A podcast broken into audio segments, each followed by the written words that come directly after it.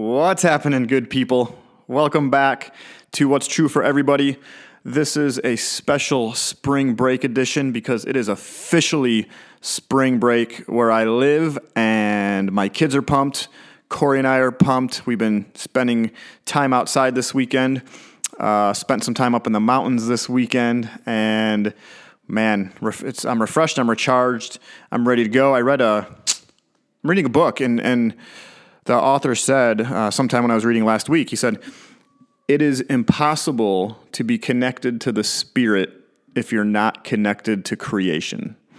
And I think that's true. And it doesn't have to be mountains, it can be anything. It can be uh, snow, rain, wind, whatever. Um, so we spent time in creation and it's spring break. And this experience has nothing to do with what I just said or spring break, but that's just what I was excited about today. So there you go. Here we go. Experience 15. This is called As Water Reflects the Face. As Water Reflects the Face. And this experience was, it kind of birthed out of an article I read about the CEO of Charles Schwab. The CEO of Charles Schwab is a guy named Walt Bettinger. And I, I just stumbled across an article about him. Uh, and then I had to read a couple more about him and what I'm about to talk about because it was so interesting to me. And here's what Walt Bettinger did. And here's what he talked about.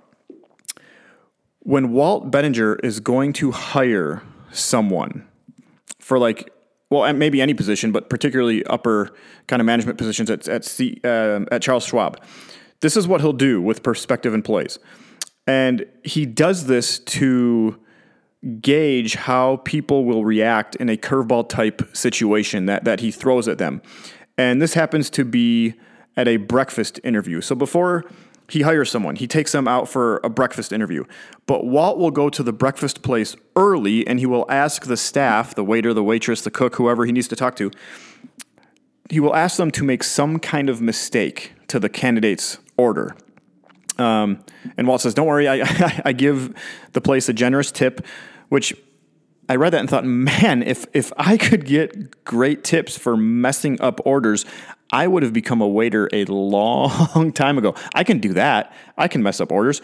Anyway, here's what Walt does. The the messed up order will come and he will gauge the candidate's reaction. He will gauge how they handle the unexpected. He'll gauge what they say and what they do or what they don't do to see their actual character. Because, as we all know, our true character is revealed when we experience the unexpected or adversity or pressure or distress or when things don't go according to plan. Right? You've had those times where things didn't go according to plan and there were certain things that slipped out of your mouth. Or certain things that you did after and you're like oh i don't want that to be a part of who i am. And there's other times when things didn't go according to plan and you said some things and you acted in ways and you thought oh i'm pretty proud of, do, of, of reacting like that when that happened. We've all experienced this both ways right? Um, but then walt said in an interview like when he's gauging the reactions he's thinking are they upset? Are they frustrated? Or are they understanding he says, because life is like that and business is like that. There's going to be times where there's pressure, distress, things happen that aren't expected, things happen that are disappointing. And Walt also said this he said, We're all going to make mistakes. The question is, how are we going to recover when we make them? And are we going to be respectful to others when they make them? Man, that's a good question. We could do a whole podcast experience on that question. Think about that we're all going to make mistakes. The question is, how are we going to recover when we make them? How do you recover when you make mistakes? And we are and are we going to be respectful to others when they make them? How do you respond when others make mistakes and you're affected by them? But there's more. Walt, at the interview, he will also ask the candidates to explain their biggest successes in life. Um, and while this question has absolutely nothing to do with the actual job that they'd be doing, he asks this question to get an idea of how they see the world. He said, uh, What I'm looking for is whether their view of the world really rev- revolves around others or whether it revolves around them. Then Walt will ask the candidate to describe their greatest failures in life. And when the candidates answer this question, what Walt wants to see is if they are owning their failures and their shortcomings or whatever it was, or if they put the blame on somebody else. And then Walt has this line about his interview tactics, tactics and his interview questions. He says this It's just another way to look inside their heart rather than their head. Yeah, it's just another way to look inside their heart rather than their head. Ah, yes, the heart. What is the heart? And how, how did ancient God followers think about and view the heart? And this gets interesting. In general, for the ancient God followers, the heart was considered the center or the middle of things. The heart was the thing that everything else revolved around and surrounded. Uh, for instance, there's this passage in Deuteronomy chapter 4, Old Testament. Moses is urging God's people to obey God. And this is uh, from the New American Standard Version. Moses says this to, to God's people You came near and stood at the foot of the mountain, and the mountain burned with fire to the very heart of the heavens. Now, what's Moses saying? Is this, is this literal? Do the heavens have a material heart that Moses is talking about? Or is this Moses referring to what is going on in the center or at the middle or in the essence of these people's experience with the God who loves them and wants them to obey him? Yeah, for the ancient godfathers, the heart was considered the center or the middle of things. It was the thing that everything else revolved around and surrounded. The, the ancients, they didn't seem as concerned about the heart as an organ. They didn't talk about that as much, at least in the scriptures. References to, to the heart as a physical organ um, are extremely rare in the Old Testament. I mean, it's there. Here's an example 1 Samuel chapter 25. This is verse 37. Scripture says this then in the morning, when Nabal, when Nabal was sober, his wife told him all these things, and his heart failed him, and he became like a stone. So it does happen. They do talk about the heart as a physical organ, um, but not nearly, not even close to as often as referring to heart to the heart as, as the essence or the middle or the center of things. By the way, that story in 1 Samuel 25, it's an interesting one. You can read that. Um, this week if you're interested in that. It has to do with David, by the way. So, when the Hebrews use the word heart, here's what we're getting at. Uh, they thought, and they were referring to they were referring to the whole human being and the whole human personality with all of its physical and intellectual and psychological attributes, everything going on. The heart was considered the governing center of it all. Therefore, it was the heart or the core which made and identified a person. So when you get to Proverbs chapter 4, verse 23, this is also in the Old Testament, when the writer says, Above all else, guard your heart, for everything you do flows from it. Above all else, guard your heart, for everything you do flows from it. What is the writer saying when he writes this? Now, if, you, if you're a guy and you grew up going to church camp, uh, you may have been told that this verse means you shouldn't look at pretty girls for too long. oh, you think that girl's pretty? Uh, guard your heart, man. Bounce your eyes. Don't, don't look at her too long. Now, I, I kind of joke and, and make fun, but perhaps something like that can be part of, of this idea. But this verse, the scripture, uh, oftentimes we're not taught just how deep the scripture runs. We, we take it at a surface level. To guard your heart is to do everything you can to make sure that your body, your mind, your soul, your character, your personality, your emotions, your will are at their best. And why does this matter? It matters because your heart is the center of things, it's the middle of things, and everything you do flows from it. At one point, in the Gospels, the resurrected Jesus, he appears to two disciples, and the two disciples are walking on, we're told, the road to Emmaus, and Jesus appears and starts talking to them. And these two, they don't recognize Jesus. And so at one point they sit down and Jesus breaks bread and he takes bread, he gives thanks, he breaks it, and he begins to give it to these two guys. And we're told, then their eyes were opened and they recognized Jesus. And then Jesus disappeared from their sight. It's kind of happen. That seems like that's how it happens sometimes, right? Like you finally see, oh, I see Jesus. What's he's doing here? And then it's like disappear, like unpredictable. Uh, but then Mark writes this: these two guys. Then they asked each other, "Were not our hearts burning within us while he talked with us on the road and opened the scriptures to us?" Were not our hearts burning within us while he talked with us on the road and opened the scriptures to us. Now, when these two guys ask this question, were not our hearts burning within us? Are they talking about the heartburn they're experiencing from the hot sauce they put on their chicken before they met up with Jesus? Probably not.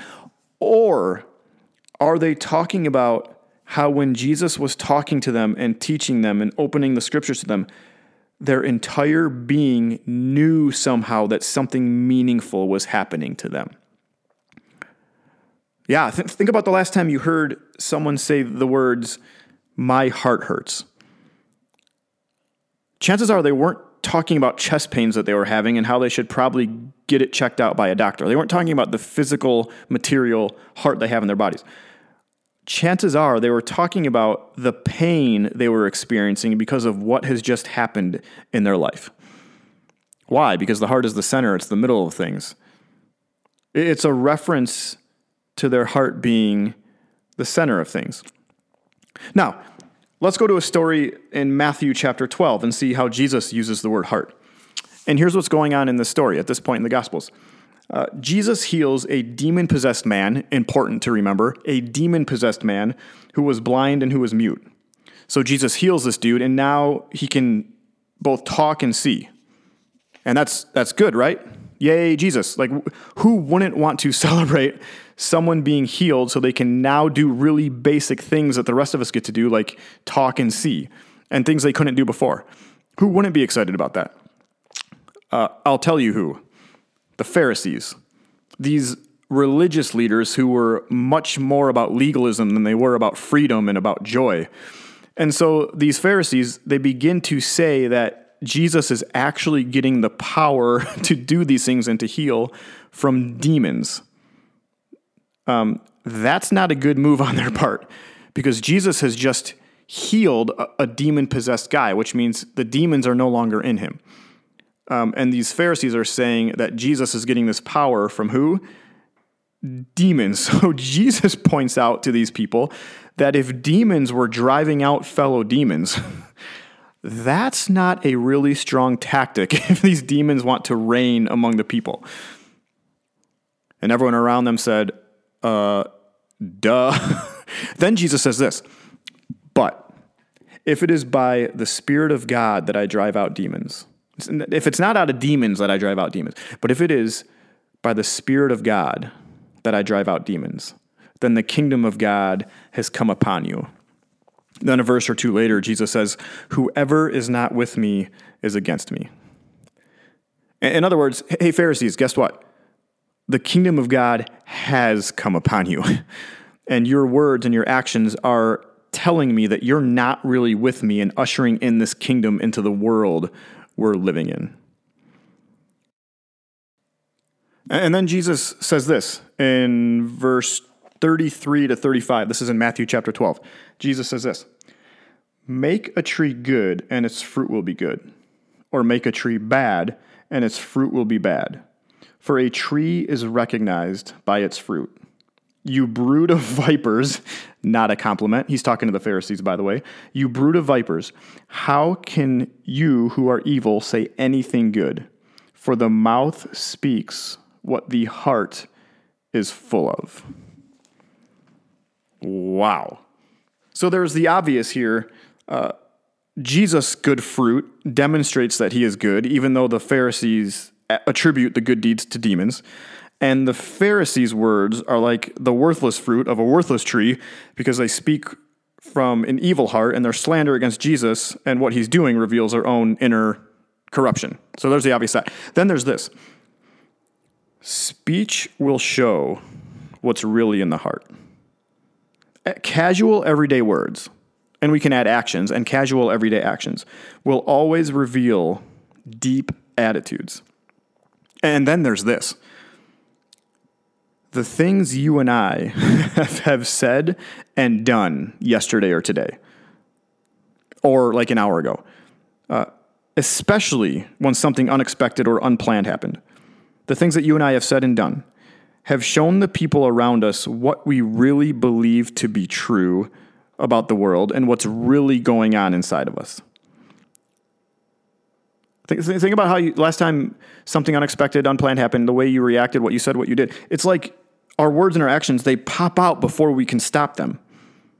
And then that is what happens. Why? Because they're actually a part of who we are right now. C.S. Lewis would talk about how what people do when they're caught off guard is the best way to see their character.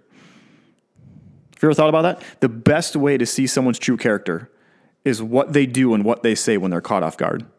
And he talked about, he likened it to rats running and hiding when the lights are turned on in, in a cellar.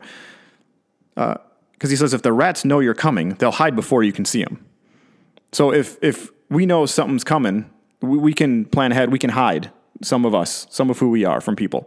But if you surprise these rats and you turn these lights on without telling them, and you're standing in the middle of the cellar and somehow you turn the lights on, then you can see them scurry away and then you know they're there. I mean, there are moments when the lights of our lives get turned on without us knowing it's coming.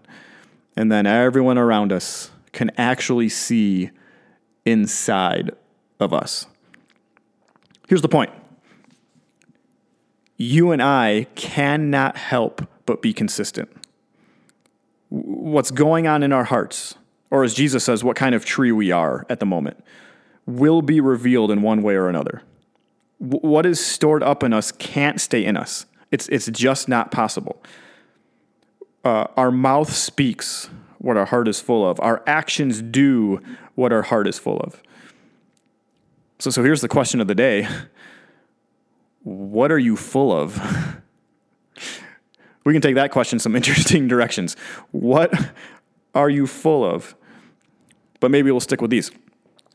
Are you full of anger or hurt or greediness or lies or grudges? I mean, people, people can see it. Or are you full of joy or selflessness or complimenting others or freedom or doing the hard work of being at your best? I mean, if that's the case, people can see that too. And if, if the rest of us followed you around for a week, we'd be able to answer this question for you. What are you full of? We'd be able to tell you. And if you all followed me around for a week, you'd be able to answer this question for me. What am I full of? Why? Because the heart is at the center of it all, and what we say and do proves what our hearts are full of and what they're about. This is why it's so important to guard it, to take care of it, to allow it to rest and play and work and be connected to God and be connected to others. You and I cannot help but be consistent. So here's where we get intentional. In order to take care of the center of your being, in order to take care of your heart, of what's going on inside of you, what is one thing you need to start doing? What's one thing that you can start doing to, to take care of your heart, to guard what it is that's at the center of you? What's one thing where doing this, start, starting to do this, would help you be more whole and healthy uh, as someone who is made in the image of God and who God desperately loves? What's one thing you need to start doing? Second, what is one thing you need to stop doing? What is one thing that you're involved with or that you're doing that you realize, okay, this this thing it's not allowing me to be my best self. And it's actually being proven by how this thing makes me speak or act. It's proven that this thing isn't allowing me to be my best self because of how I react when I'm engaged in it, when I'm doing it, whatever it is. What's one thing you need to stop doing in order to take care of your heart? And then, third, what's one thing you need to keep doing? What's one thing where you're like, I'm, I'm already doing this and it's going well for me. I, I like who I am when I'm doing this or when I'm, I'm engaged in it. Uh, it's allowing me to benefit others and it's actually connecting me to God in a really meaningful way.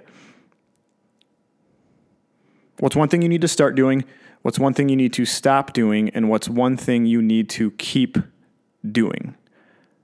And answering these three questions, what is it that will actually help you when something unexpected, when something unplanned happens, to react in a way you'd be proud of. And when I ask these kinds of questions, I normally like to give you examples um, just to get your mind going, but I'm not going to this time because I want your mind to go wherever your mind needs to go with these questions without any sort of guidance, without any sort of ideas. Because here's the deal. When, we, when you ask yourself these three, these three questions, what do I need to start doing? What do I need to stop doing? What do I need to keep doing? the first things that pop into your head, pay attention to those because you're probably onto something. the, the, the kind of knee jerk, oh, I think of this, I think of this, I think this. Those, you're onto something. Why?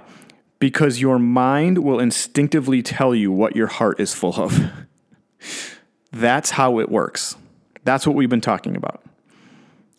And if you come up with some a thing you need to start doing, stop doing, keep doing, um, and you want to share it with the rest of us, if you listen to this on Podbean, you can comment on Podbean. If if you click the link on Facebook, you can comment on Facebook um, just to give the rest of us encouragement and ideas of, of what's going on. What do you need to start doing? What do you need to stop doing? What do you need to keep doing? Now, one more thing. There's a scripture in Proverbs, Old Testament, chapter 27, verse 19, where the writer says this as water reflects the face, so one's life reflects the heart. As water reflects the face, so one's life reflects the heart. Your life is a reflection. It's a reflection of your center, of your middle, of your essence, of what's most important to you. And it turns out that you can see it, others can see it, and God can see it. What is everybody seeing in your reflection? Because you can't help but be consistent. And God created you, and God loves you, and God has given you a heart, a soul, an essence. And our job is to guard it, to take care of it. Because as water reflects the face, so our lives are going to reflect our hearts. Thank you for listening. Much love. We'll talk to you next time.